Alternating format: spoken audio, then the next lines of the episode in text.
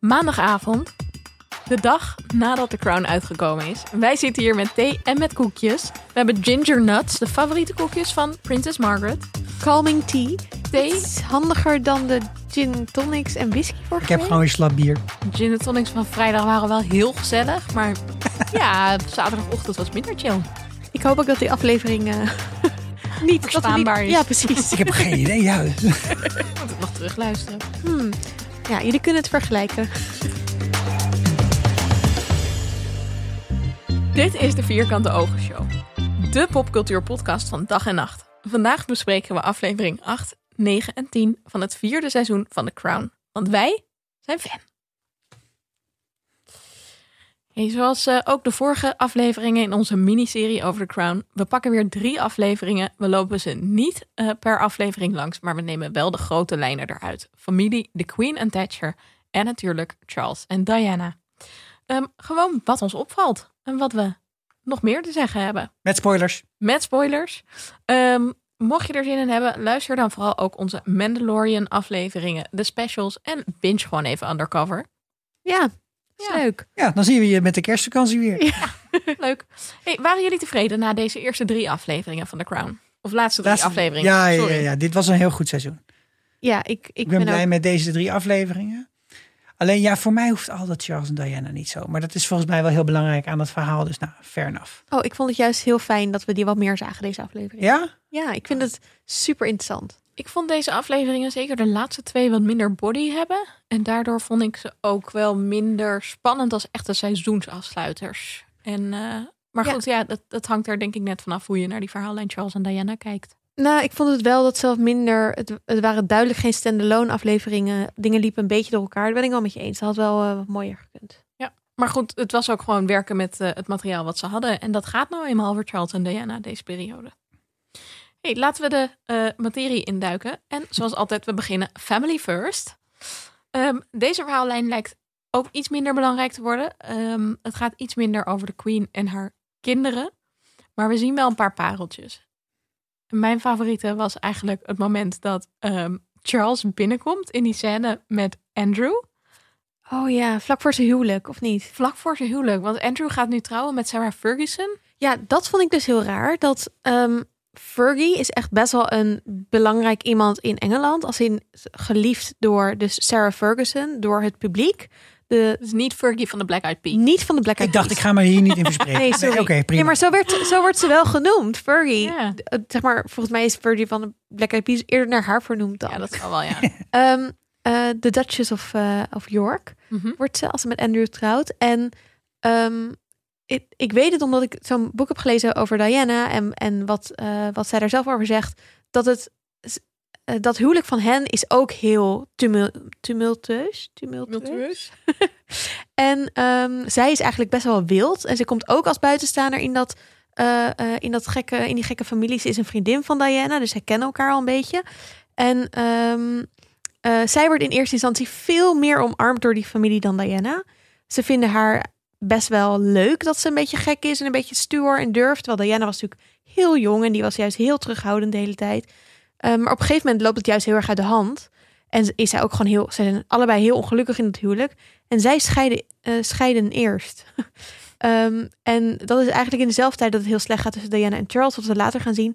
En ik vind het jammer dat die hele verhaallijn van haar, daar was ik echt op aan het wachten. Van wanneer gaan we haar zien en haar uitspattingen en hoe hoe het volk naar haar kijkt. En dat eh, hebben ze er helemaal uitgehaald. Ja, jammer. Ja, had ik best wel leuk gevonden. Ik denk wel begrijpelijk vanuit dat idee om te laten zien hoe alleen Diana staat. En dat ze steeds alleen er komt te staan. Maar dit is eigenlijk nog pijnlijker, want ze, ze zegt juist dat ze heel erg uitkeek naar dat ze dan bij die familiebijeenkomsten haar had. Oh. Maar dat ze op een gegeven moment gaan zij tegen haar zeggen: waarom ben jij niet zoals zij? Nee, wel erg. Dus, en zelfs Charles. Dus dat is juist ook heel verdrietig. Dat ze, dan komt er iemand nieuws van buiten in de familie die zij ook al een beetje kent. En dan wordt die juist wel omarmd door de familie. Hoewel dat dus later ook niet zo goed gaat. Maar heel pijnlijk allemaal. Ja, Charles is sowieso een lul, daar hebben we het straks nog wel meer over. Eh, maar ik vond hem wel, hij kreeg wel deze drie afleveringen van mij humorpunten.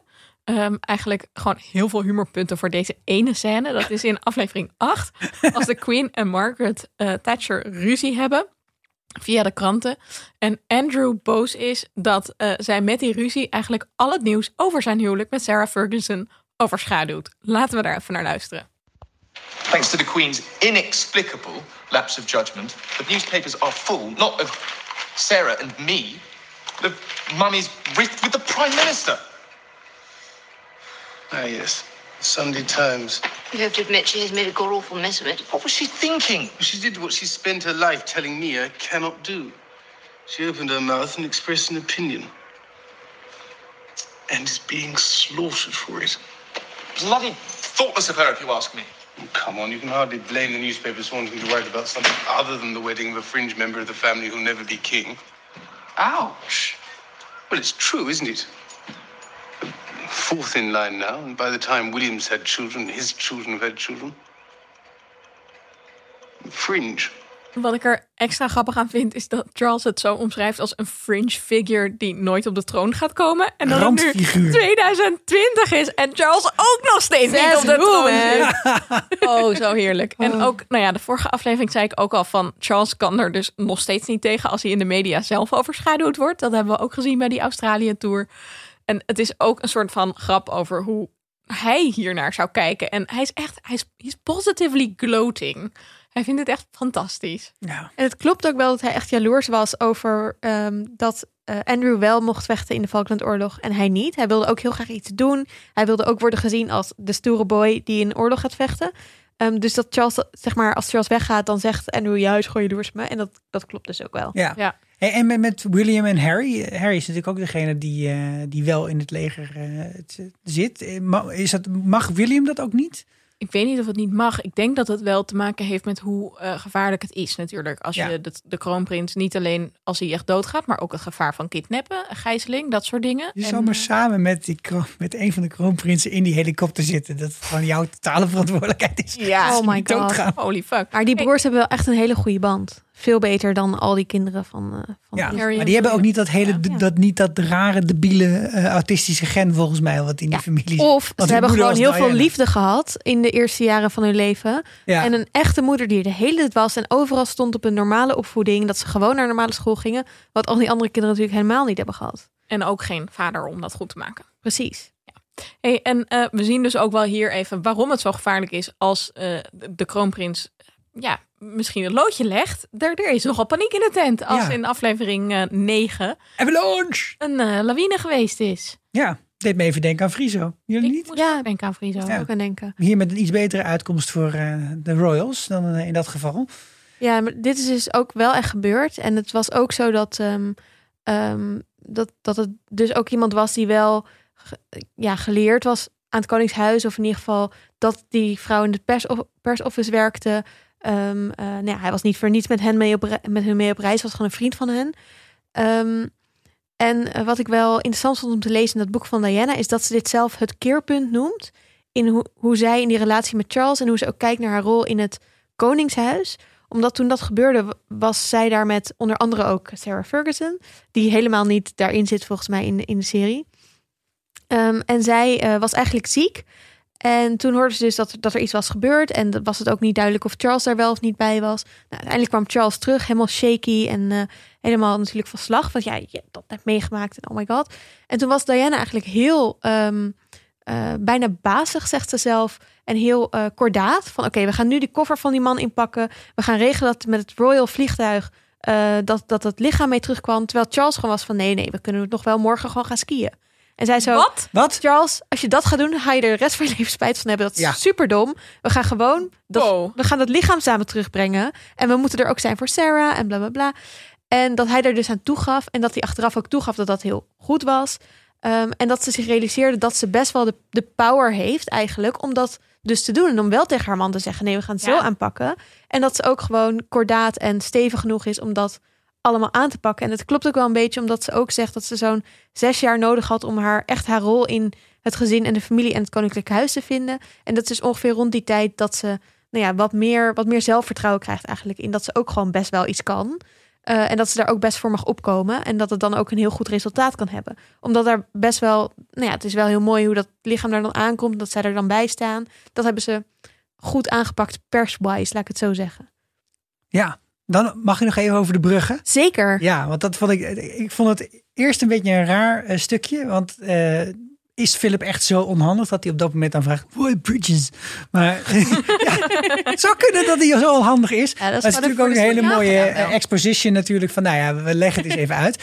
Eh Menai Bridge, dat zijn dus allemaal bruggen, hè, omdat het ook een eh, codenaam. over- codenaam en ook van, naar, naar, van het leven naar de dood, et cetera. Menai Bridge ligt in Wales natuurlijk, want hij is natuurlijk idee. Wales, logisch, ja. of Wales, ja. En eh, nou, de, de Queen is natuurlijk London Bridge, want dat, dat is de belangrijkste plek. Ehm, en ze hebben allemaal hun eigen bruggen. Er is in 2017 eh, herinnerde ik mij toen ik deze scène zag, is er een heel leuk stuk geschreven. Een hele lange long read voor The Guardian door Sam Knight. Ook Echt heerlijk, heb ik ook toen. ja, echt een fucking enorm stuk is het. En daar, daarin wordt uitgelegd wat er dan gebeurt als de koningin eh, komt te overlijden. En, dan, dan wordt er dus inderdaad over de, over de radio waves wordt er gezegd: London Bridge is down. En dan, dan je je weten. voorstellen hoe kut het is dat je zo bekend bent dat er protocollen over jou zijn, wat er Ja. gebeurt in je dood, maar ook dat dat dan breed uitgemeten wordt in een En dat stuk. wij gewoon in Nederland hier dus lekker zitten snacken terwijl het stuk Ja. is van nou, als Ja. de Queen doodgaat. Maar dat, het, het zal dus, als dat gebeurt, zal het ook een heel erg groot ding zijn. Ja, tuurlijk. Enorm. En dan worden End ook, of an era. Ja, en er wordt natuurlijk in, de, in die. eh, zeg maar, het is- het is zo groot dat degene die dit plan heeft bedacht. hier ook weer een eh, onderscheiding voor heeft gekregen omdat het gewoon ook zoveel planwerk is, et cetera. Maar het hele plan is er wel op gericht. En daar hadden we het in onze vorige aflevering al een beetje over, over de troonsopvolging. Erop gericht om te zeggen, ze is dood, we gaan haar begraven. En Charles is de volgende. Wel Charles. Ja, dat is echt, dat is echt het idee. Van zoom, in één keer doorzetten. Eh, en eh, daar, daar is inderdaad het hele plan op gebouwd. Maar ik zat wel te denken toen ik dat helemaal las. Want een long, read gaat nog uit van een Ja, ik bedenk me nu, misschien heb ik het niet uitgelezen. Want Ja, het is echt enorm. Maar als het nu tijdens COVID zou gebeuren. Holy shit, jongen. Dan kunnen ze dat hele. Dat zit- hebben ze natuurlijk al lang herschreven. Dat kan niet anders. Maar dit wordt ook gewoon weer een televised event over de hele wereld. En daarom wil ik jullie even een vraag stellen. Bij die laatste twee royal marriages. Mhm. Waar waren jullie toen? Want het, de grap is, dit plan is ook zo bedacht. Zeg maar, de mensen moeten zich herinneren waar ze waren toen dit gebeurde. Hè? Dat, dat is eh, dat, dat de queen overleed. Maar waar weten jullie nog waar jullie Nou, waren? ik weet het in Nederland, weet ik waar ik was. Mhm. Toen Willem-Alexander en, eh Oh ja. eh, eh, hoe heet het ook weer? Twee- Maxima. 2002, 2002 is ja, dat? ja. want toen was ik in Amsterdam. Dat was best bijzonder, want ondertussen gebeurde dat. 2002. Oh, ja. Oh, grappig. Ja, nou, maar ik- bij het, het Engels Koningshuis, geen idee. hebben jullie dat live gekeken? Nee. Nee? Nee, ik Nee. heb wel foto's gekeken van de outfit van George Clooney als Oh, ik heb het wel gekeken Allemaal. trouwens. Ja. Ik heb het wel gekeken. Ik zie het nu weer voor me. Hier zit, dus, e- hier zit dus echt de slechtste republikein van het gezelschap. Want ik heb, ik heb altijd wit aan op Koningsdag. Maar ik heb dat allebei live gekeken. Ik Ja, maar jij het zo bizar al dat hoe jij dan wel geïnteresseerd bent in het Koningshuis. Ja, maar dat heb ik ook met voetbal. Het interesseert me geen bout, maar als het wereldkampioenschap is, dan ga ik kijken. Ik vind het ook leuk om het te kijken. Ik, kijk, ik heb ook helemaal niks met het Nederlandse Koningshuis. En ik vind het belachelijk dat ze zoveel geld kregen, krijgen. En dat die arme Alexander koning moet zijn. Terwijl die er duidelijk echt niks van maakt. Maar ik kijk er toch naar uit dat Amalia straks gaat trouwen. Ik vind Amalia ook leuk. Maar ik vind wel echt verliezen dat ze twee zwarte labradors hebben. Wat echt de saaiste honden zijn ever. En Ook shaming. eh, ik heb Precies, dit is nou uit mijn hond heb dogshaming. ik racisme weten te trainen. Dus racisme jegens mensen, want dat was ze toen ik haar kreeg als puppy. Maar niet racisme tegen honden. Ze blaft altijd keihard naar zwarte labradors. En I get it. You get it. Oké. Ja. Eh, ik zal dit stuk even in de show notes plaatsen, jongens. Want Ja, dat het is echt heel leuk om te lezen. Wat ik nog even wilde zeggen, Sikko. Ik vind dat we ook de Royal Family belachelijk kunnen maken. En kunnen pakken op hoe slecht ze zijn in familiedingen. En met elkaar praten zonder ze autisten te noemen. Oké, dat is goed. Oké, noted. Nee, ze- zegt de, zegt de vrouw die een hekel heeft aan zwarte labradors. Ze zijn echt heel direct Oh, ja. en lomp. En ze kunnen niet normaal communiceren. Echt. Goed. Het wordt een beetje, beetje, beetje warm Laten hier. we doorgaan naar Thatcher en de Queen. Ehm, want er is crisis. Ja, Niet alleen hier aan tafel, maar ook in de Commonwealth. ja, ook een leuke fun fact, ook te lezen in het artikel waar ik het net over had. Die, die maar de, de, de Mother of the Commonwealth, zeg maar, die titel, ze draagt er een bepaalde titel voor. Die is dus niet overerfbaar. Oh, Die heeft ze een beetje min of meer zelf bedacht en gecreëerd. en zo is ze, ja, dus, dus dat, de- Charles wordt dat niet automatisch. niet Oh, vader die of moet zelf. Nee, dus daar moeten, ze, daar moeten ze nog eventjes iets voor verzinnen. Hé, hey, maar jij zag hier je Favo. Ja, Claire Foy was weer terug. Ja, Dat vond ik ook heel leuk.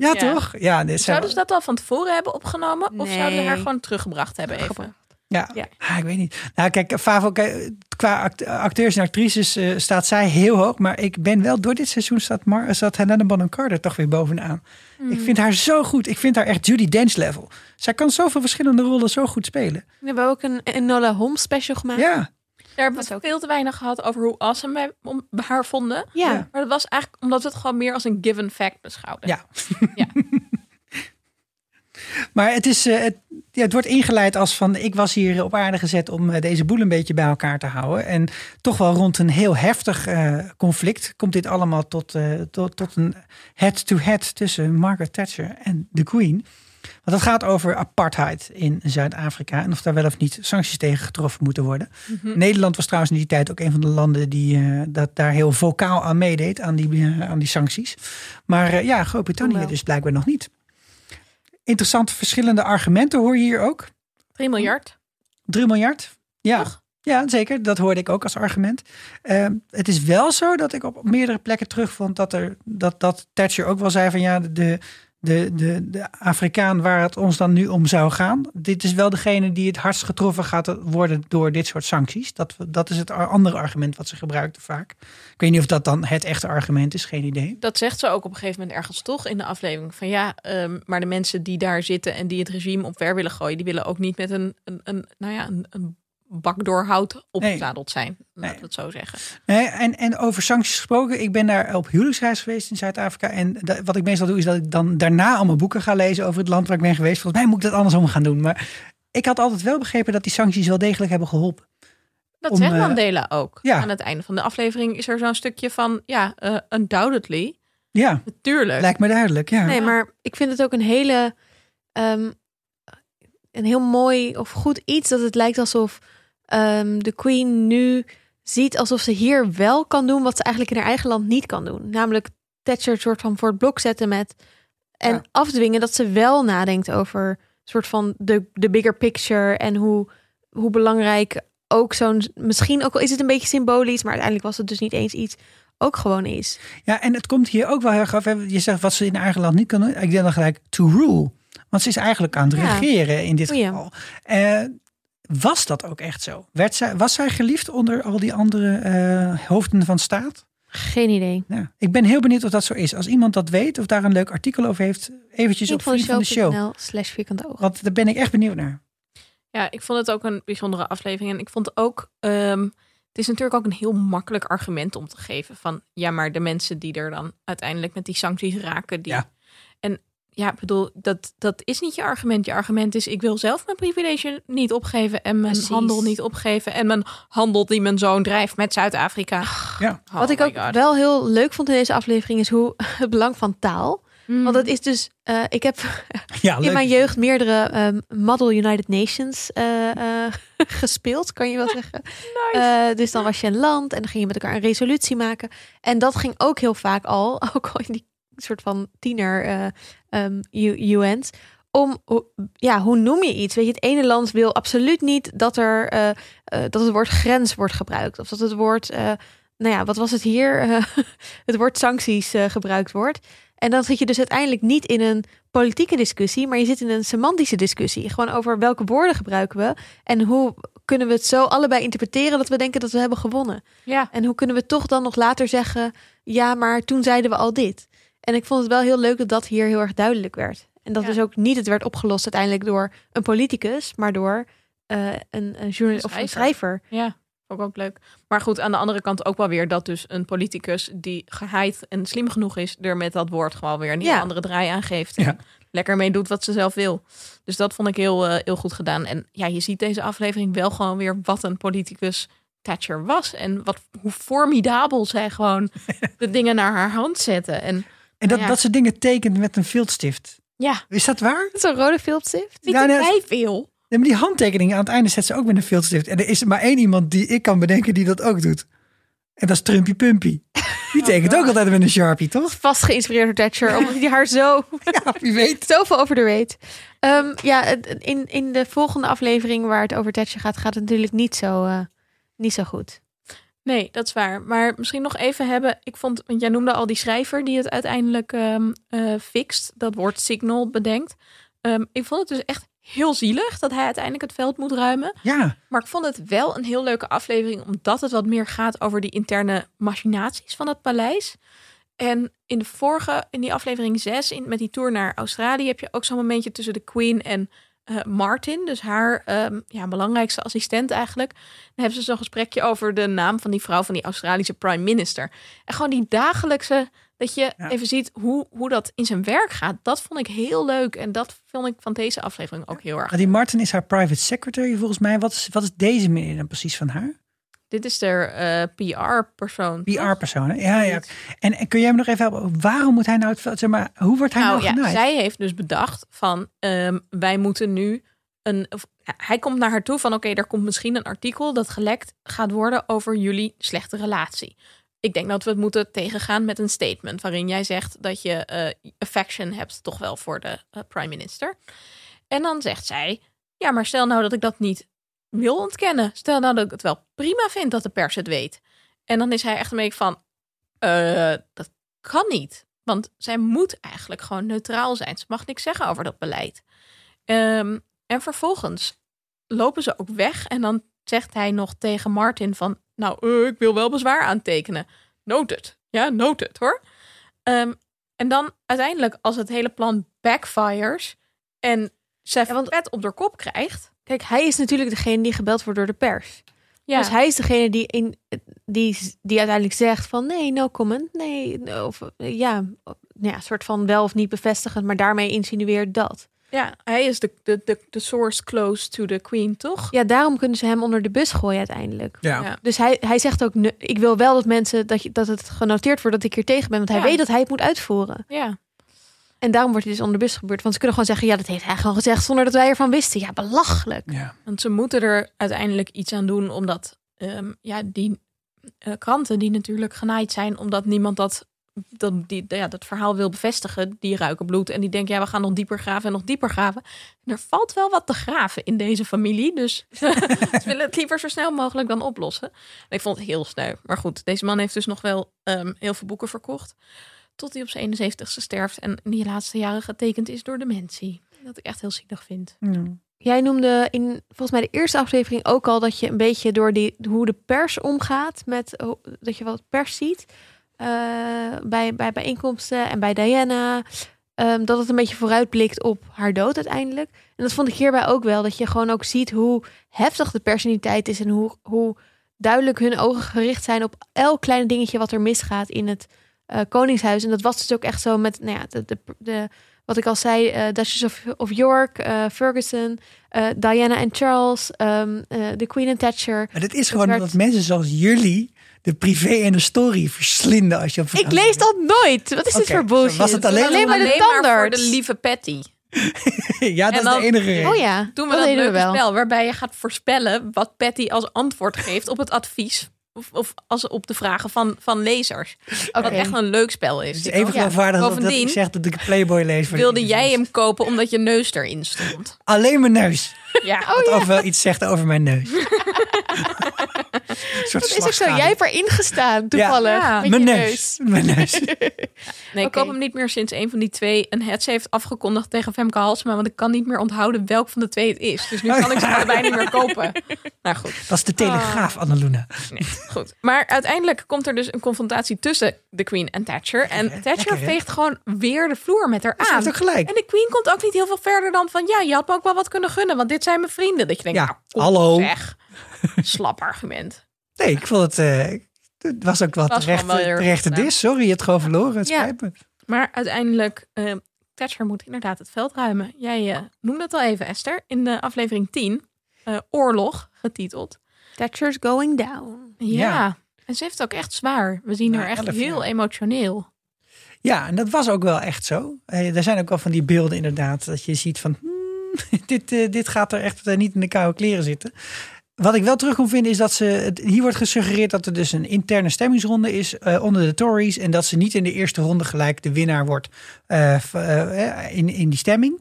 En dan zegt ze, nou dan ga ik niet op voor de tweede. Maar dat heeft ze in het echt wel gedaan. Of in ieder geval wel aangekondigd dat ze dat ging doen. Maar uiteindelijk, ja, dat is ook niks uitgelopen. Is ze weggegaan. En inderdaad, die confidant, hè, dus die, men, die meneer met die zwarte, met, die, met die vierkante bril, die zie je ook heel vaak. Hè? Je- Jeffrey heet hij volgens mij. Hou, is dat die? Ja. Die ook die speech. In die speech, die is ook gewoon letterlijk van wat hij heeft gevoel, wa- wat hij heeft gehouden, die speech. Ja, na elf jaar was het wel gewoon een soort van eh, klaar. Dat lijkt eigenlijk de meest eh, voor de hand liggende Er was verklaring. niet één hele duidelijke aanleiding. Nee, er wordt hier eh, heel erg op Europa aanges, aange, zo van, nou daar ligt het aan. In de Iron Lady zit natuurlijk ook dit. En dan is het vooral dat ze heel erg niet bezig is op dat moment met, met Groot-Brittannië. Is, de, de Berlijnse muur is net gevallen. Ze is eigenlijk op een eh, grote top met allemaal wereldleiders om te bespreken hoe de volgende era of peace eruit gaat zien.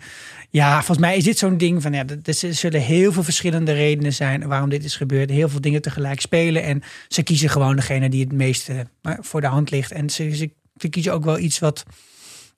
Ja, wat een heel persoonlijk iets in dit geval. Dat, je- dat je door je beste vriend eigenlijk. eh, rug een, eh, messen, ja, en, en dat ze dat bij. Dat, dat de Windsors dat natuurlijk ook zien. En die zijn ook niet achterlijk. Dus die hebben ook zoiets van. Wij ruiken bloed. Ja, you're out. Ja, maar het is natuurlijk ook... Ik snap wel dat het zo emotioneel wordt. Want ze heeft meermaals ook in, in deze serie al gezegd... dat dit, dit is waar zij voor, zich voor gemaakt voelt. Ja. En er keihard voor gewerkt heeft haar hele leven. En eh, ja, er is niks hierna voor haar. Nee. Dit is gewoon...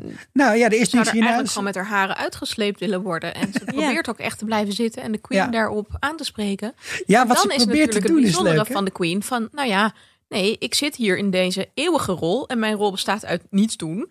Ja. Eh, dat is het verneukeratieve van mijn rol. Maar jouw rol bestaat er op een gegeven moment ook uit om democratisch af te zwaaien. Ja. En dat is het verschil tussen ons twee. En dat is ja. een mooi bruggetje naar wat we in de allereerste, of in aflevering 2 zagen. Dus onze eerste podcastaflevering.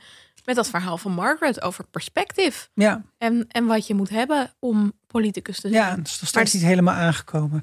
Maar het is natuurlijk ook wel dat zij überhaupt naar de queen stapt met deze vraag. Is Ja. natuurlijk... Want de vraag is hier: kun jij alsjeblieft het parlement naar huis sturen? Ja, maar dat, Dat zou je, dat zou je ook aan Willem-Alexander zou je kunnen vragen om het kabinet te ontbinden, toch? Of zo. Of hij moet officieel Eh, eh, instemmen met de. eh, hij presenteert het kabinet ja, je moet je ontslag aanbieden als minister aan de koning. aan de koning. Eh, of je de koning moet hebben om eh, de Tweede Kamer opnieuw verkiezingen uit te schrijven, weet ik eigenlijk niet uit mijn hoofd. Nee, Maar- niet de Tweede Kamer. Ik zei het kabinet. Het kabinet, ja, dat, dat moet je wel bij de koning wezen. Ja. Ja. Eh, En in dit geval, wat ik heel, wat ik wrang vind eigenlijk hieraan, is dat, kijk, het is evident, ze heeft haar tij een beetje tegen zich. Ehm, en ze vraagt dan van, nou, eigenlijk zegt ze van, ik mag dit gewoon doen, maar kom even met jou praten om te vragen of je het een goed idee vindt. Dus ik vind het geen goed idee. Maar dit is dus wat we echt een jaar geleden gewoon hebben gezien hè, in de UK. Dit is wat Boris Johnson heeft gedaan. Vlak voor die verkiezingen heeft Waar, hij, ja. heeft hij alles laten ontbinden. Eh, En daarna heeft hij die zogenaamde Queen's Speech gehouden. Die, hè, waarvan niemand zich iets herinnert, ja. want het ging helemaal nergens over. En toen heeft hij glansrijk de verkiezingen gewonnen. Dus wa- wat is er gebeurd met de Queen dat ze op Boris dan blijkbaar die grip niet heeft en eh, op Thatcher wel? Nou, wat is er Of Wat gebeurd? is er met Boris Johnson? Ja, Ja, nou, ik, kijk, ik, alsof ik, Trump zou luisteren naar een koning. ik spreek erover in de zin dat, dat, dat, dat eh, Queen Elizabeth toch wel de stabiele factor is. Jawel, maar eh, ik kan me eigenlijk niet voorstellen dat het aan, ja, dat het aan haar ligt. Dat, nou ja, hoe zou ik ja, het zeggen? hier wordt het wel zo gepresenteerd. Nou ja, in ieder geval. Nee, ik de- denk dat het ligt aan het respect ook van Thatcher voor het Koningshuis. Dat ze er naar luistert. En dat respect heeft Boris Johnson gewoon niet. Nee, Ja, dat is denk ik ook Net zoals Trump geen respect heeft voor het democratische stelsel. wijzigingen. Wijzigingen, dingen. Maar goed, ik vond het dus mooi dat op het eind... Kijk, we hebben een paar keer gezegd... Nou, de, en Thatcher wint en die dist dan de Queen. Dat uiteindelijk is de Queen degene die blijft zitten. En die eh, als, als eh, Margaret Thatcher op haar knieën bij haar aankomt kloppen... en haar please wil helpen met haar... eh, ehm, wil endorsen dat zij nog een laatste poging waagt.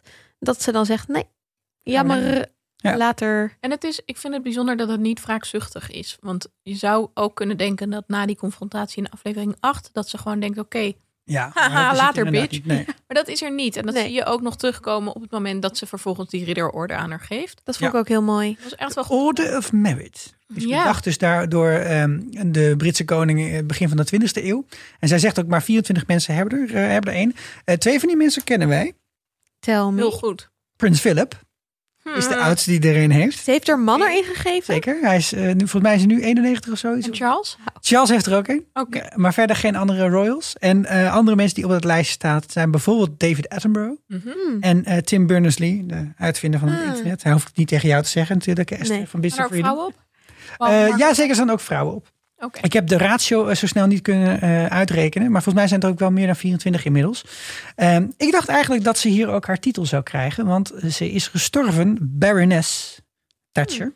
Ze heeft ook nog een aantal jaren op de backbench gezeten, zoals dat heet. Dus gewoon, in de, gewoon weer in het eh, House of Commons heeft ze weer gezeten. En ehm, nou ja, haar, haar legacy, dit is een beetje binair. Hè. Er zijn mensen die bewonderen haar en er zijn mensen die hebben een teringhekel aan haar. Dus ik herinner mij nog wel toen ze bijna dood ging of zo, toen, toen, of toen ze net dood was. Toen was er zo'n eh, website, die was er heel lang in de lucht, die heette Is Margaret Thatcher Dead Yet? En ja, best pijnlijk. van, is er nog een VVD'er afgetreden? Ja, Ja. ja. nee. Is, is Louise Gunning nog voorzitter van de UvA? Ehm, en ik, daarna, eh, toen, toen- die schoot natuurlijk op een gegeven moment op nee. En ja, dan moet je ook een klein beetje de Britse geschiedenis eh, en een, een Thatcher kennen. Maar er stond er eh, heel groot in beeld, this lady ain't returning. En dat is heel grappig, want zij heeft ooit gezegd op een partijcongres, this lady ain't for turning. Als in, ik ga mij niet bedenken. Kijk. Oké. ja, dat vind ik dan grappig. Ja, nee, dat is ook grappig. Nee, heel goed. Oké. Ik vond het leuk van de Queen dat ze deed. En ook terecht, want het was wel de eerste vrouwelijke premier van. En iemand die Engeland. er super lang gezeten heeft. En je kunt er echt van alles over zeggen. Maar duidelijk eh, echt een hele goede politica was. Wat maken we van haar reactie?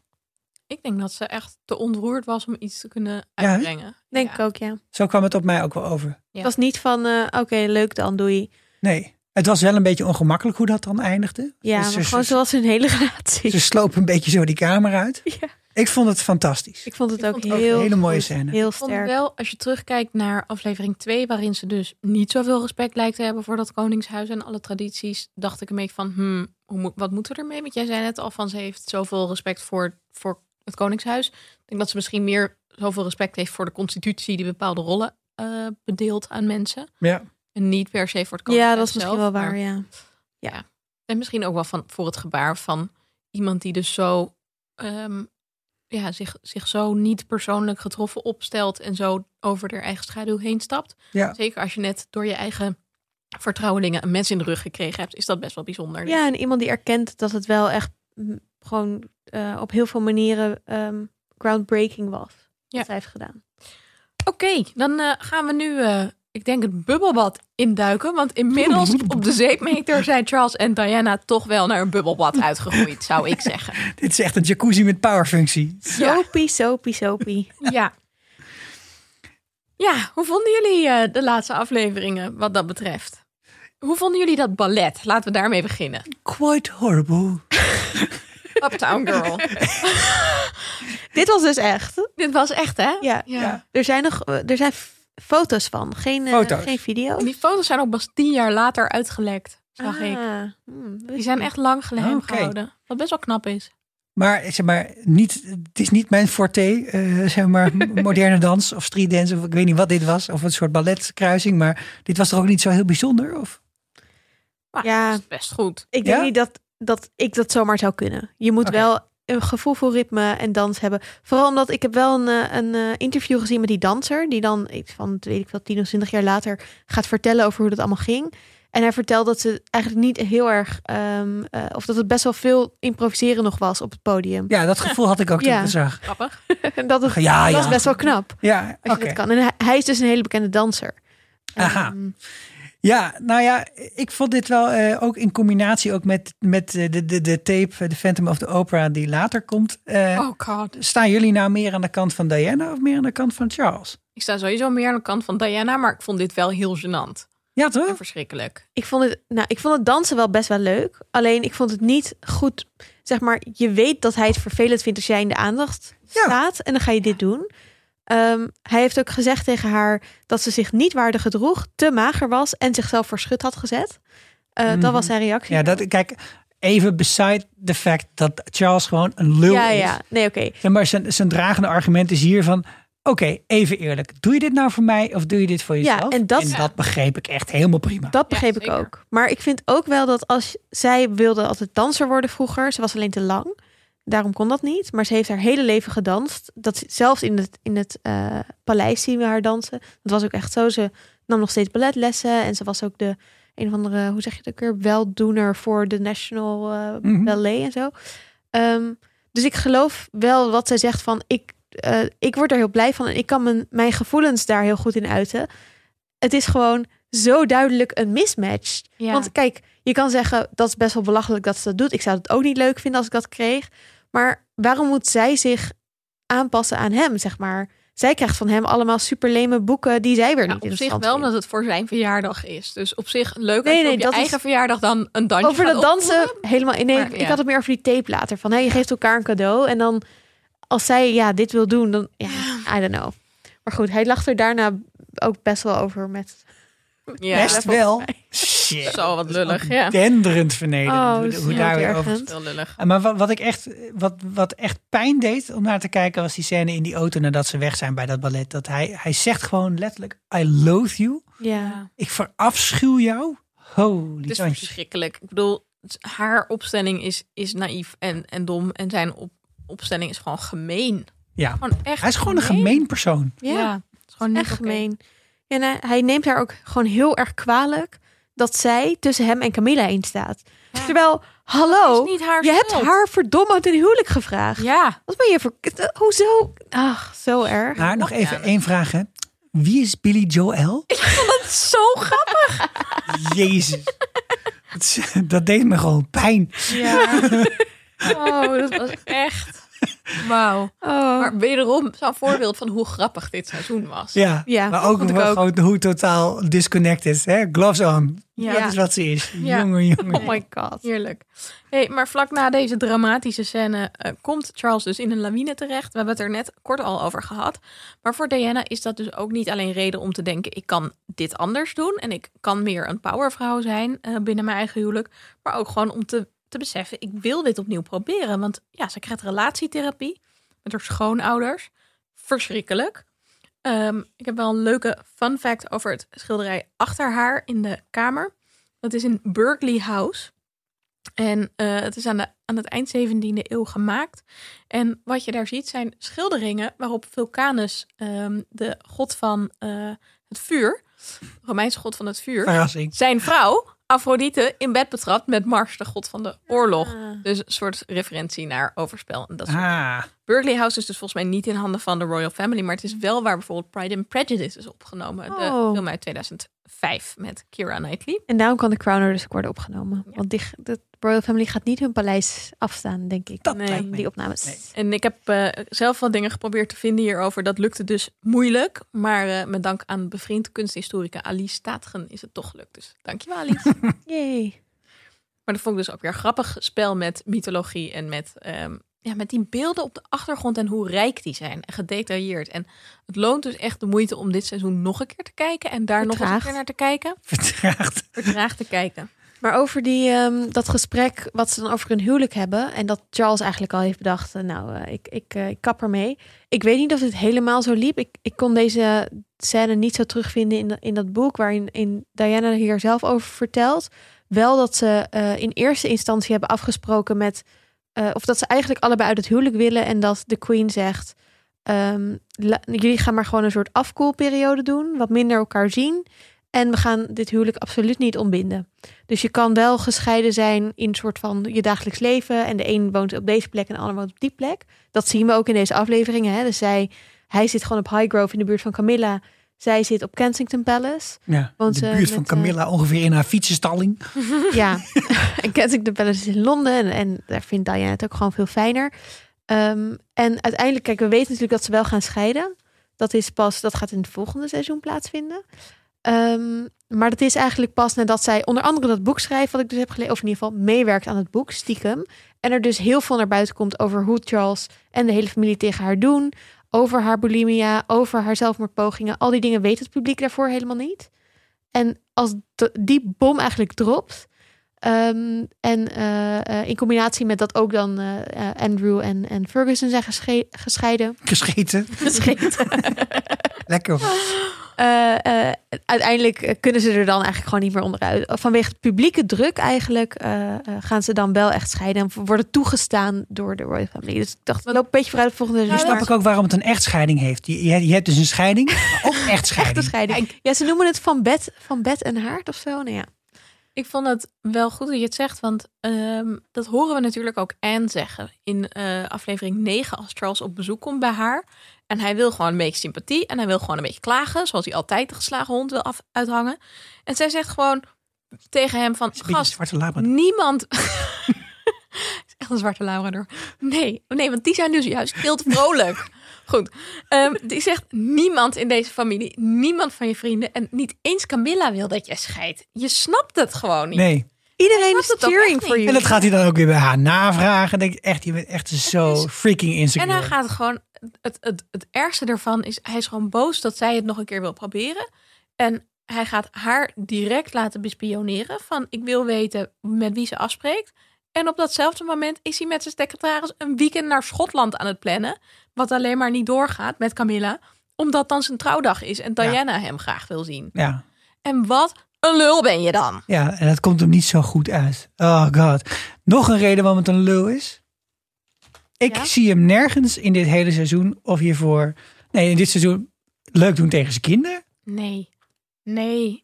Ook dat afscheid bij de kostschool van William Ja. is dat denk ik toch?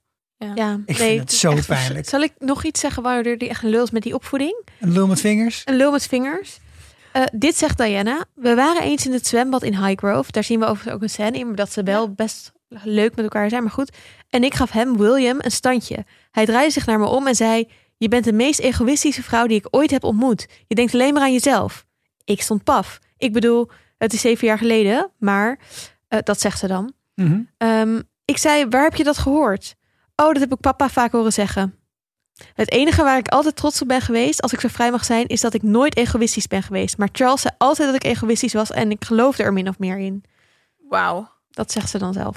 Hoop wel maar dat hoe heftig is dat? Ja, egoïstisch is, maar goed. ja dat, ik weet niet of, of ja. Nee, maar dat... Maar dat je kind dat dat nee. je kind dat zegt Ja. tegen je. En dat, dat dus als dat kind bij Charles is, dat hij dat dan de hele tijd hoort, dat is toch verschrikkelijk? Ja, het is is echt bizar. Precies wat je niet moet doen als ouders, volgens mij. Nee. Zeker als je gaat scheiden en dan wil je daar je kinderen helemaal buiten houden. Ja. En die scène ook waarin zij dan aankondigt dat ze daar naartoe komt. En dat dan al die, dat die BH's van Camilla uit dat bed en die foto naast dat bed weg en dat soort dingen. Het is echt, oh.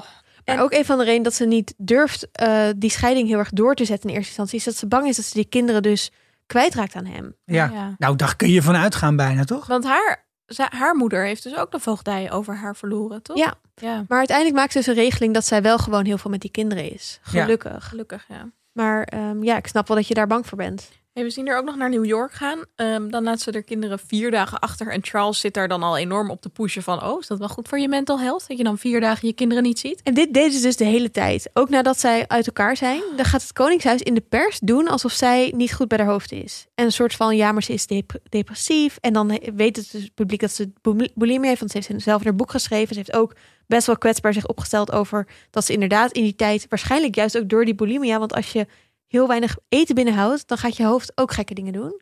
Dus dat ze inderdaad eh, depressief en, en zelfmoordneiging, et cetera. Maar goed, dan gaan ze dus de hele tijd zeggen... ja, Diana, ja, die weet eigenlijk zelf niet waar ze mee bezig is. Nee, die, die kunnen we niet eh, zomaar hier en daar insturen, want eh, echt super naar. Maar goed, side note. Ja, nee, en eh, Charles is boos, want dit deed eh, Camilla pijn. Ja. Ja. Ja. Ja. Zijn, we zijn daar aangekomen. Ja, Weet je wel, het, we het begon nog een beetje met een verkapt iets. Maar van, nu ligt dat zo. naakt op tafel dat het eh, dat is toch bizar. wel een joekel van een scène. Ja, wat vonden jullie? Want ik vond het echt knap geacteerd hoe hij zijn geduld helemaal verliest. En dat hij ook, nou, hij lijkt gewoon van het padje af in hoe boos hij is. En dat hij denkt, I wash my hands off this marriage. En ik heb er helemaal, ik wil er niks meer mee te maken hebben.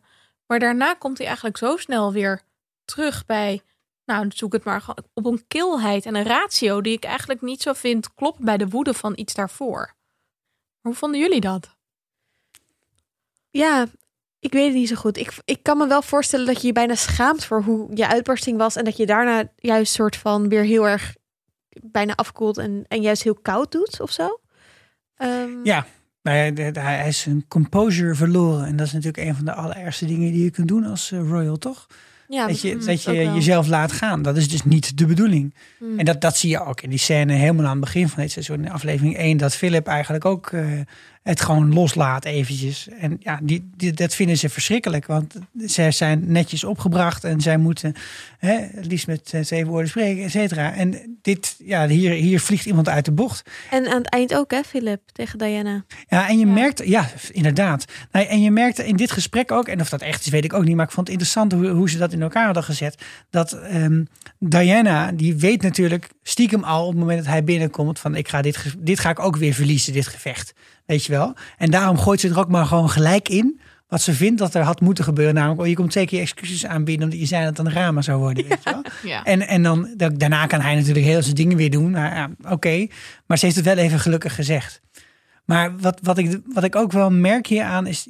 zij wordt door die actie überhaupt ook... door, door zo'n kindje te knuffelen... eh, om dat stigma te doorbreken... dat komt hier in ieder geval heel spontaan over.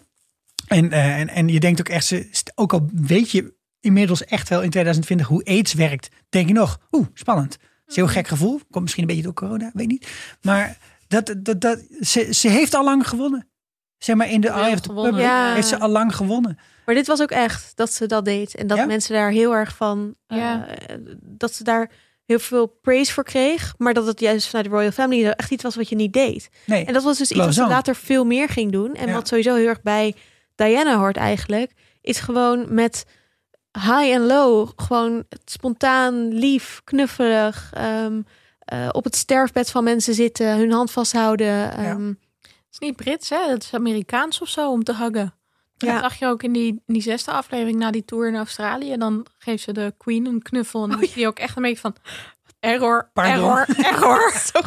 ja, Oh my Ja. god, ja. En dan is het juist, nee, dat doet ze gewoon voor de aandacht. Maar ik geloof wel echt dat ze dat dus niet doet voor de aandacht. Dat ze echt Ja. iemand is die het heel fijn vindt om mensen, ehm, om dicht bij mensen te zijn. En dat ze mensen begrijpt. En dat ze echt als ze zo'n kindje ziet die wil knuffelen en niet denkt, oh, dit komt me nu handig uit voor de camera's. En dat wordt haar wel dus heel erg verweten door die familie. Alsof ze het zelf allemaal zo ontzettend opzoekt. Maar ja, die doen natuurlijk alles voor de camera's. Dus die denken gewoon, ja... ja dat is zo werkt het. Ja, enige dat referentiekader is wat ze, wat ze denken. Ja. Hey, nog even over die speech van, van Philip en Diana. Of, of die scène eigenlijk. Want ze gaan nadat deze enorme ja, clash tussen Charles en Diana... is het tijd voor een gezellige kerstmis eh, op Balmoral. Oh god. En dan zien we Diana daar heel ongelukkig. En Philip komt op bezoek. En ja, we hebben het in die eerste aflevering gehad over ehm, ja, zijn, zijn gesprekje met Anne. En Anne zegt eigenlijk, we willen helemaal niet dat jij trouwt met Nee, Camilla. Niemand wil dat. Maar de vraag is ook even, mag het überhaupt? Zou het mogen als ze zou scheiden? En nou ja, in aflevering 1 hebben we dat eigenlijk al even eh, gezegd. Dat we dat aan Sander zouden vragen. en dat hebben we gedaan. En daar is die. Sander. Goeie vraag. Mogen ze trouwen, Camilla en Charles? Want, eh, en eigenlijk is de eerste vraag, is die ex van Camilla nog in leven? En ja, dat is zo. Henry Parker Bowles is nog in leven.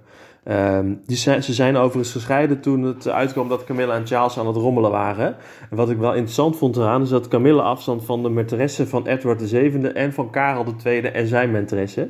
Dus eh, nou ja, misschien een beetje kort door de bocht om te zeggen waar dat het bloedkruipwaard niet eraan kan. Maar ik vond het in ieder geval wel een heel grappig detail. Waar het ook rommelde was in de Rooms-Katholieke Kerk onder Henry VIII van het huis Tudor. Want die hield er allerlei eh, minnaars en minnaressen op na. En die wilde uiteindelijk graag scheiden. Maar dat deed de Rooms-Katholieke Kerk niet aan. Dus hij heeft de Anglikaanse Kerk gesticht. En het eerste wat de nieuwe aartsbisschop deed is nieuwe liberale huwelijksvoorwaarden scheppen. Ehm, dus hij mocht scheiden en hertrouwen. Dat mocht toen dus, in 1500 of zo. Maar de regels zijn in de loop der tijd toch wat aangescherpt. En zeker binnen het Koningshuis. Want in seizoen 1 zagen we natuurlijk dat Edward VIII ging abdiceren. Zodat hij kon trouwen en wonen met Wallace Simpson. Je mocht toen dus niet trouwen met iemand wiens partner uit het vorige huwelijk nog in leven was. Dus als Camilla en Charles in de jaren 30 zouden gaan trouwen, had het zeker niet gemogen. Want zoals ik al zei, Camilla's ex, Henry Parker Bowles, is nog springlevend. Maar ja, de wet is veranderd in de jaren 80 en dat is denk ik maar goed ook, want het is misschien wat moderner. Eh, en nu mag je dus wel trouwen met iemand die gescheiden is en wiens, partner, wiens ex-partner nog in leven is. Dus ja, het mag. Wat ik trouwens wel interessant vind, is dat het huwelijk tussen Camilla en Henry Parker Bowles voor de Rooms-Katholieke Kerk was. En die doen nog steeds niet aan scheiden. En ook zijn eerste introductie met Diana. Hij is eigenlijk degene die haar soort van goedkeurt Goedkeurt, of ja. zo. Ja, dus ze hebben wel een iets andere band dan... En hij probeert rest? ook duidelijk wat meer een family man te zijn. En hij begint hier met een handreiking. En het escaleert de pan uit. Hij wordt zo boos en hij bedreigt haar gewoon. Is dat een threat, sir? En dan komt er iemand binnen. Nou ja, en dan schreeuwt hij die weg. Ja, Maar hij schijnt ook wel echt tegen haar gedreigd te hebben van... nou ja, je, je raakt je titel kwijt als je van Charles zou willen scheiden en zo. Ja, En ja, Philip ja, springt dan eigenlijk in een soort speech over de relevantie van de Queen. En dat iedereen alleen maar om de Queen heen moet ja. draaien. we gaan weer helemaal terug naar de aller, allereerste aflevering van The Crown. Hè? Van She is the job. ja. She Ja. is your duty and your essence. ja en ik Dat komt vond- hier ook terug in dit gesprek. Ja, en ik vind dat ook heel goed, omdat ehm, voor het drama het ook belangrijk is om het weer even te herijken op de Queen. Want dit, de verhaallijnen in dit seizoen lopen ook wel een beetje van haar weg af en toe. En dat Ja. Vond, vond ik wel af en toe een beetje op spanning staan. Komt ook omdat ze een beetje bland is. Ja, Ze is Ja. een beetje saai. Ja, maar wat ik heel goed vond aan die laatste scène... en, en dat heeft hier denk ik ook mee te maken... dat het alles wat we zien in dit seizoen... heeft wel te maken met haar rol. En met Ja. wie zij is. En ik- hoe dus ze zich opstelt. Precies. Dus ze is misschien niet in beeld of de hoofdpersoon, maar zij is wel de aanleiding of de, om, de context. Ja. En dat wordt met deze scène heel goed neergezet. Want het, het vat eigenlijk dat hele seizoen samen. Want iedereen is ongelukkig. Die we zien die ongelukkig is, is dat omdat zij die rol heeft. En omdat ze doordat die rol bestaat en door haar keuzes bepaalde dingen wel of niet moeten doen. Ja. En ja, dat vind ik eigenlijk juist wel heel goed in dit seizoen. Ook al zie je haar wat minder. Dat het- gaat niet alleen om de crown en de queen. Dus het gaat dus juist alleen om haar. Maar dat, heeft, dat reikt heel ver. Ja. Ja. maar dan even psychologie van de koude grond. De vraag, ligt dit nou aan The Crown? Ligt dit aan het feit dat het om een monarch gaat? Of ligt het ook gewoon aan hoe zij is? Hoe Elizabeth is? Want ja, je, we krijgen ook een flink aantal afleveringen voor de kiezer... Waarin, waaruit blijkt dat ze gewoon echt een hele rare moeder is dan op zijn minst. En eh, keuzes maakt die eh, op geen enkel moment... en dat is eigenlijk ook de leidmotief door al die seizoenen heen... ze, ze kiest niet voor haar familie. Ze kiest voor de kroon. Maar ze moet ook. Maar ja, maar nou ja, kijk, hallo, pak eventjes. Jullie zijn de geschiedkundigen hier aan tafel trouwens, maar- maar pak even heel veel geschiedenis eh, van, eh, van koningshuizen erbij. En dan kun je erachter komen dat het meestal toch echt wel ook wel om personen gaat. En die een bepaalde manier eh, een bepaalde opvatting hebben. Nou ja, zeker wel. Maar ze is natuurlijk wel. ehm, ze is aangetreden in een tijd waarin ze zich heel bewust was van haar pre- precaire rol. Ja. Dus ze heeft dat wel met verven gedaan. En dat is ook de reden waarom ze er nog steeds zit, denk ik. Ehm, en er zijn heel veel royals geweest die dat wel heel persoonlijk hebben gemaakt. En in een bepaalde zin is het dat bij haar ook. Maar het persoonlijke bij haar zit dus in die afstand. En zit in het onbeweegbare en het Ja. ongenaakbare. Ja. En ja, dat kan ervoor zorgen dat die andere mensen ook ongelukkig zijn. Ehm, maar zijn ze dat niet sowieso? Omdat ze zo'n zo'n vastgelegde rol Ja. ook allemaal hebben. Nou, ik denk wel.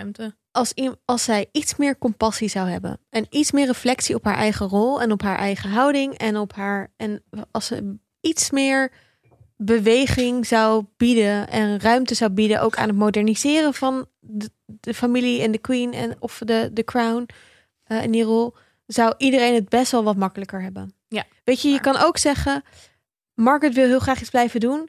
Nou, dan, dan breiden we die aantal rollen die dat mogen uit. hebben. Ja. Dan breiden we uit. Dat is ook we maar gaan gewoon twee wet. mensen toevoegen. Dat is gewoon een wet. Daar kan je gewoon een voorstel voor doen. Ja. Weet je, eh, als, het, als mensen een ongelukkig huwelijk hebben, dan ja, laat ze maar scheiden. Prima, zonder dat je daar mega moeilijk over Of gaat bied doen. gewoon een goede therapeut aan. Ja, of zichzelf ga in therapie of ga gewoon. In of plaats als, van... Zelf of als ze aankloppen om met je te praten erover, zeg dan tuurlijk, ik luister wel even, want je bent ook een grootmoeder. Ja.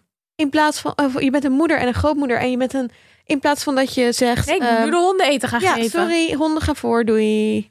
Ja. Goed, uiteindelijk luistert ze wel naar Charles. In ieder geval, die dwingt haar soort van om, om tegen haar te praten. Nou ja, hij heeft er Ja. twee zinnen uitgegooid voordat zij een tirade afsteekt. Zo. En dan moet ik wel zeggen dat ik daar ook wel weer een beetje met haar eens was. Ik denk dat we die ook wel eigenlijk even moeten luisteren met z'n allen. No, you are not suffering. We're all suffering having to put up with this. Let me make something clear. When people look at you and Diana, they see two privileged young people who, through good fortune, have ended up with everything one could dream of in life.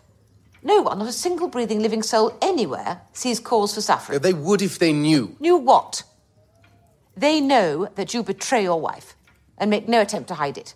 They know that thanks to you, she has psychological problems and eats or doesn't eat, or whatever it is she does or doesn't do.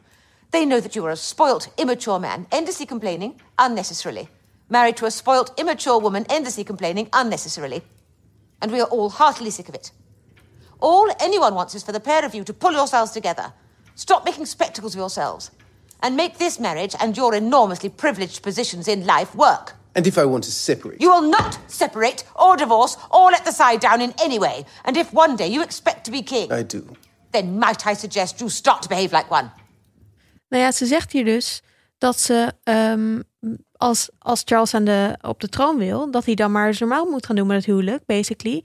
En dat is wel iets wat ze ook echt gezegd schijnt te hebben. Dus dat ze met de troonopvolging en met het, of met het ehm, ehm, afstand doen van de, van de kroon, dat ze rekening hield of dat met hoe Charles was in dat huwelijk en met het huwelijk van Charles. Ja, want ik heb al nog een geweldige tweede in lijn eh, klaarstaan. Gelukkig.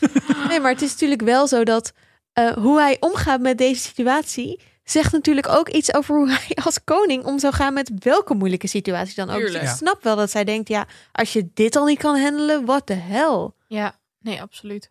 En zo is toch, ehm, hoewel we de Queen veel op de achtergrond gezien hebben, pakt ze het hier gewoon echt weer even lekker aan om het om Ja, voor de crown. We hebben ook wel een beetje denken aan het einde van seizoen 2, waar ze natuurlijk ook wel tegen Philip op een gegeven moment zegt: Ja, nou is klaar. Ja, ja. Toch? Dat is eh, op vakantie met die uh, Ja, aan plukken is. we dan ze het nu van, goed Ik ben klaar. Ja. Maar de oplossing, eh, eh, geduld, negeren, het, het tijd heelt alle wonden, maar slaat er nog veel meer. Nou goed, dat, niet mijn oplossing, maar volgens haar de beste beproefde methode. Ja, maar goed, in de aller, allerlaatste scène van het seizoen zien we toch niet meer de Queen, maar zien we Diana en haar huilende ogen en haar prachtige Marilyn Monroe-achtige jurk bijna. Ze werd wel eens door haar vrienden de Marilyn Monroe van de jaren tachtig genoemd. Kijk, Ook omdat de pers zoveel aandacht gaf en dat soort dingen. Dus dat is wel een leuke dat referentie. ligt hier ook wel, denk ik. Ja. Maar ja, we eindigen inderdaad niet met de Queen, maar met Nee. Diana. En dat is natuurlijk ook een voorbode voor het volgende seizoen, denk ik. ja, maar voordat we vooruitblikken, want dat gaan we zeker eventjes doen. Wees niet bang. Wat vonden we van het seizoen als geheel? Ja, we hebben er net natuurlijk al een beetje over gehad. Dus dat het, ik vond het inderdaad meer dan de vorige seizoenen buiten de, de alleen maar Elizabeth en haar, haar struggles met dingen. Eh, maar dat vond ik dus wel leuk. En ik keek heel erg uit naar dit seizoen vanwege Charles en Diana. En ik ben niet teleurgesteld daarin. Ik vond het wel, eh, ja, dat, het was een, ik vond dat mooie, leuke, interessante scènes. Ja, ik keek heel erg uit naar dit seizoen vanwege Margaret Thatcher. En ik ben daar ook niet teleurgesteld in. Jee. Maar er had nog meer ingemogen van mij. Wat, wat ik onderbelicht vond was die, eh die maatschappij. In een zekere zin zat die maatschappelijke onrust natuurlijk wel in. Hè? En zeker in mijn favoriete aflevering, aflevering 5. Maar het stuk met de IRA en, eh, en, en, en, en echt die enorme protesten die er zijn geweest in die tijd. Wat het wel in het vorige seizoen natuurlijk met die mijnwerkers eh, zat en die heuvel die naar beneden kwam zitten. Ehm, daar had ik nog wel iets meer van gewild, stiekem. Ja. En die Falklandoorlog, ja kijk, leuk als je niet, prima als je niet van oorlog houdt. Maar dit was zo van, oh ja, dat is trouwens ook nog. Eh, Zo kwam het een beetje op me over. Had voor mij allemaal nog iets meer gemogen. Ehm, en Margaret in de andere Margaret, mijn andere favoriet, eh, die ik vond het heel fijn dat ze haar eigen aflevering weer had. Eh had bij mij nog meer drama in gemogen. Dit was wel ook een heel heftig drama natuurlijk met die zusjes, eh, met die nichtjes, maar dat had nog wel nee, Ja, ik vond het eigenlijk ook wel weer een opluchting om niet te zien. Niet weer eh, dat. eh, ja, zowel gaan ten onder gaat aan het liefdesverdriet. En, en, en ja, want dat wordt op een gegeven moment ook wel herhaling van zetten Ja. of zo. Ehm, en dat klopt ook wel met hoe zij naar het einde van haar leven minder eh, het, het- ja, het gezelschap van jonge mannen opzocht en dat soort dingen. Dus dat, dat is wel historisch accuraat. ja, Ehm, dus dat vond ik eigenlijk ook wel goed. Ik vond het, ehm, ja, zoals ik al wel eerder gezegd heb, de relatie tussen Philip en de Queen vond ik echt goed gedaan. En dus ook Philip, in het vorige seizoen vond ik dat echt een, een vervelende aflevering eigenlijk. Moondust, over hoe hij met die, met die mannen die naar de maan gaan omgaat. En ja. hij zo gaat twijfelen aan zichzelf en zijn geloof. Omdat het zo'n verhaal van gast, je hebt het al zoveel. En wat moet je nou nog? Maar tegelijkertijd Je hebt al een Order of Merit. Inmiddels denk ik wel, nou ja, weet je wel, dat heeft wel heel veel voor hem opgelost, want hij is wel emotioneel gegroeid. Ja. En hij kan nu wat meer aan om een supporting rol Ja. te hebben. Ehm, ja, behalve dat hij dus niet aardig is tegen Diana in de laatste aflevering. Ik ga deze acteur wel echt missen. Ik vond de acteur die Menzies, Phil- ja, ze- Phillips speelt supergoed. Ja, ik ook. Zeker. Is, Maar, is heel eh, goed in de supporting roles. Kijk, we zeggen, ja, Game ook of de broer van de Blackfish. Maar Oh, weten ja. jullie welke Game of Thrones we weer in het volgende seizoen tegen gaan komen als Philip? niet langer in spanning. Nee? Het is Jonathan Price. Ja, het is... De hoge mus! Oh, dat is Maar naast, maar naast, wie krijgen we als de queen? Ik weet het. ik weet het. Het is zo leuk. Het is een Harry Potter reference. Umbridge. Het is Ja. oh, Dolores Umbridge. Imelda Staunton. Oh, Zij is wel ook fantastisch hier. roze nachtmerrie. Oh, fantastisch. Echt heel leuk. Oké, Oh, wat dit, dit duo kijk ik wel naar uit, moet ik zeggen. Ja, Price, wel echt goed, ja. Verder, eh, als Margaret krijgen we Leslie Manville, maar dat zijn me niet zoveel. Charles Mm. Dominic West zijn me evenmin iets. Mm, zie ik wel iets voor. belangrijk is wie gaat Diana spelen. Nou, eh, Elizabeth de Bicky. Ik zei het al in aflevering 1, maar toen wist ik haar naam niet meer. Maar de actrice die in Tenet speelt. Oh ja, Ja. I see that. Ik zie het ook. Ja, zeker. oh, interessant. Ja. Ja, en er moet een hoop gaan gebeuren ook weer in volgend eh, seizoen. Ja, we zullen eh, zeker Tony Blair zien. Ik weet Oh niet ja. wie er tussen Blair en Margaret Thatcher zat. Toen was ik echt nogal vrij klein, dus ik kan het je ook niet vertellen. Nee, ik, ik heb het laatst wel gelezen, maar ik ben het Weet je zeker dat we. Blair gaan zien? Is Ja. dat niet wat later? 97, dacht Ja, ik. Blair is Ja, zou net kunnen. Nog tien jaar zes. Blair is ook bij de dood van Diana de ehm, premier. Ja. Ja. Hij werkt ook best wel veel met haar samen, dus dat is wel grappig. Dat Mm. was re- relatief bijzonder dat, Ja. dat hij dat deed, want zij was toen niet meer echt koningshuis onderdeel. Nee. Ehm, dus dat gaan we natuurlijk ook zien. De, ja, hoe gaat het met Diana, de- hun Ik scheiding. geloof dat dan- Tony Blair ook nog een kind verwekt heeft op Balmoral. Wow. Ja, dacht Nee, ik joh. te hebben. Maar we zien nooit iets met seks in Ja, deze ik er serie. volgende seizoen nog wel een keer op terug. nee, we vinden alleen af en toe een BH Ja, ergens. wel iemand die het eh, wel leuk vond daar op dat eh, Schotse landgoed. Eh, we gaan natuurlijk Diana's ongeluk en de scheiding en haar affaire, Oh. dat soort dingen zien. Ja, haar affaire hebben we eigenlijk al een beetje gezien. Dat, dat was ook echt zo. Hij heeft daarna een boek over haar en het Koningshuis geschreven. Dus hij Dat is voelde die zich, kolonel, toch? Die Ja. roodharige. ze voelde zich heel erg verraden door hem. En er is dus een, eh, theorie Ja. dat Harry van Ik hem wou net is. zeggen, ik Ja, ken nice. nog een roodharige Roy. Maar Ja. ze hebben een keer een DNA-test gedaan. En dat is dus niet zo. Nee, volgens mij ze dat ook stiekem gedaan. Gewoon een haar van hem, een soort van... En dat hij dan dan heeft Dear meegewerkt. shit. Ja, deze man is niet... eh, is, Maar dat, dat zou niet eens hoeven. Je hoeft er alleen maar het DNA van Charles en Diana te hebben, om te weten. Ja, maar waarom zouden ze dat hebben? Nou ja, Wie heeft die test gedaan? Ja, de pers. oh, de ja, oké, pers, dus niet de ja, ja. royals. Nee, precies. Ja, nou, en wat mij toch altijd blijft verbazen in deze, eh, in deze serie. En we, we, we zeiden dat helemaal aan het begin. Van ja, weet je, je kunt niet spoileren, want het is allemaal echt gebeurd. Dus het, maar je bent toch elke keer weer verrast door.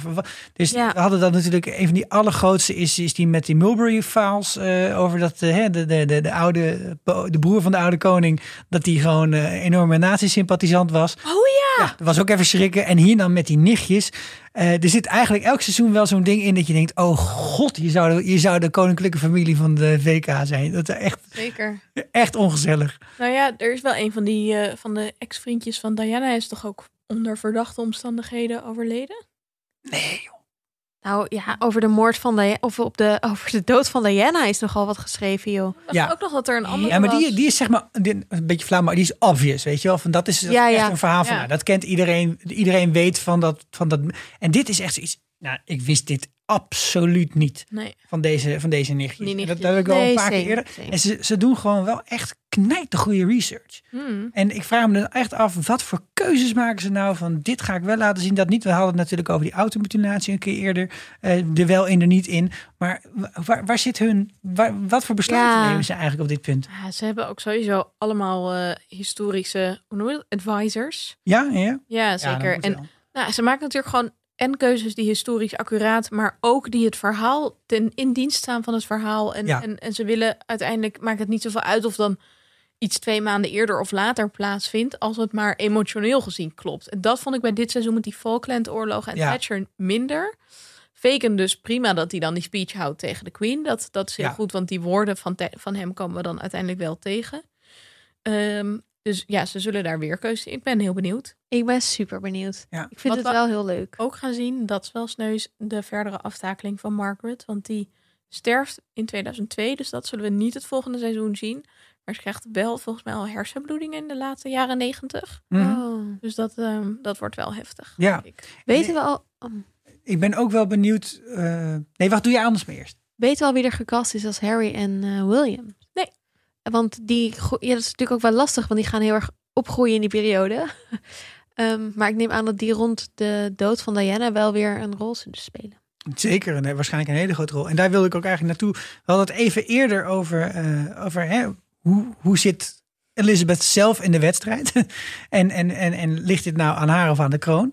Dat, ik heb ooit ook The Queen gezien met Helen Mirren. Die ik eigenlijk dacht dat de, de, wel de Queen zou spelen in het seizoen. Dus dat ging niet, ging Oh, niet ik door. hoopte op Judy Dench. Ja, maar die, Judy Dench zou een goede Queen Mom zijn trouwens. Ehm, maar die, daar was ook het grote commentaar van laat in het vaksnaam eens wat van je, van je emotie en van, je, Ja. hè, van jezelf zien of zo. Of, eh, doe, doe, laat eens compassie zien. Je, je kunt niet eens een vlag ophijsen, weet je wel. Oh, maar dat is echt rond de dood van Diana. Zo Ja. pijnlijk ook. Dan kunnen ze dat ja. dus ook helemaal niet. Nee. Maar goed, loop de zaak vooruit. Maar er is some dirt daar. Ja, Ja. nee zeker. Nou, eh, het zal nog even duren voordat we bij je terugkomen met nieuwe afleveringen over The Crown. Nee. Want we krijgen pas in 2022 nieuwe afleveringen. Oh, no. Dat was al gepland. Eh, er zat ook tussen seizoen 2 en 3 zat een, eh, zaten twee jaar. Heel erg jammer. Ehm, maar er is voor jullie in de tussentijd nog genoeg te luisteren. Ehm, als je genoten hebt van deze afleveringen, luister ook zeker onze afleveringen over The Mandalorian, de specials over Enola Holmes en Hamilton als de historische fictie meer je ding is. Ehm, en je kunt ook Undercover bingen. Ja, misschien is het ook leuk om. Wij hebben heel veel research gedaan voor deze afleveringen. Eh, hopelijk hoor je dat een beetje terug. Er zijn natuurlijk ook dingen die we niet kunnen, kunnen vertellen. Of dingen die we noemen, maar waar een heel leuk filmpje of, of fotootje bij zit. Op vriendvandeshow.nl slash vierkante ogen plaatsen we show notes. Dus dat is echt bij de aflevering dingen die we dan gebruikt hebben. En misschien dat er nog wel wat extra leuke video's, linkjes, interessante doorleesdingetjes. Dat het niet helemaal klaar is met de, de crown Je kunt opzetten. daar vriend van de show worden. Dan doneer je een vast bedrag per maand aan ons. Kunnen wij weer eh, meer gin of thee kopen. Waar de pet naar staat op die, op dat moment. Ziet wel als waardering. Ook gewoon eh, volgen. Dan betaal je niks. Maar dan eh, krijg je wel updates in je mailbox. Als we weer wat gedaan hebben. En daarmee gaan we eruit. Ja, Tot de volgende. Ja. Doei. Doei.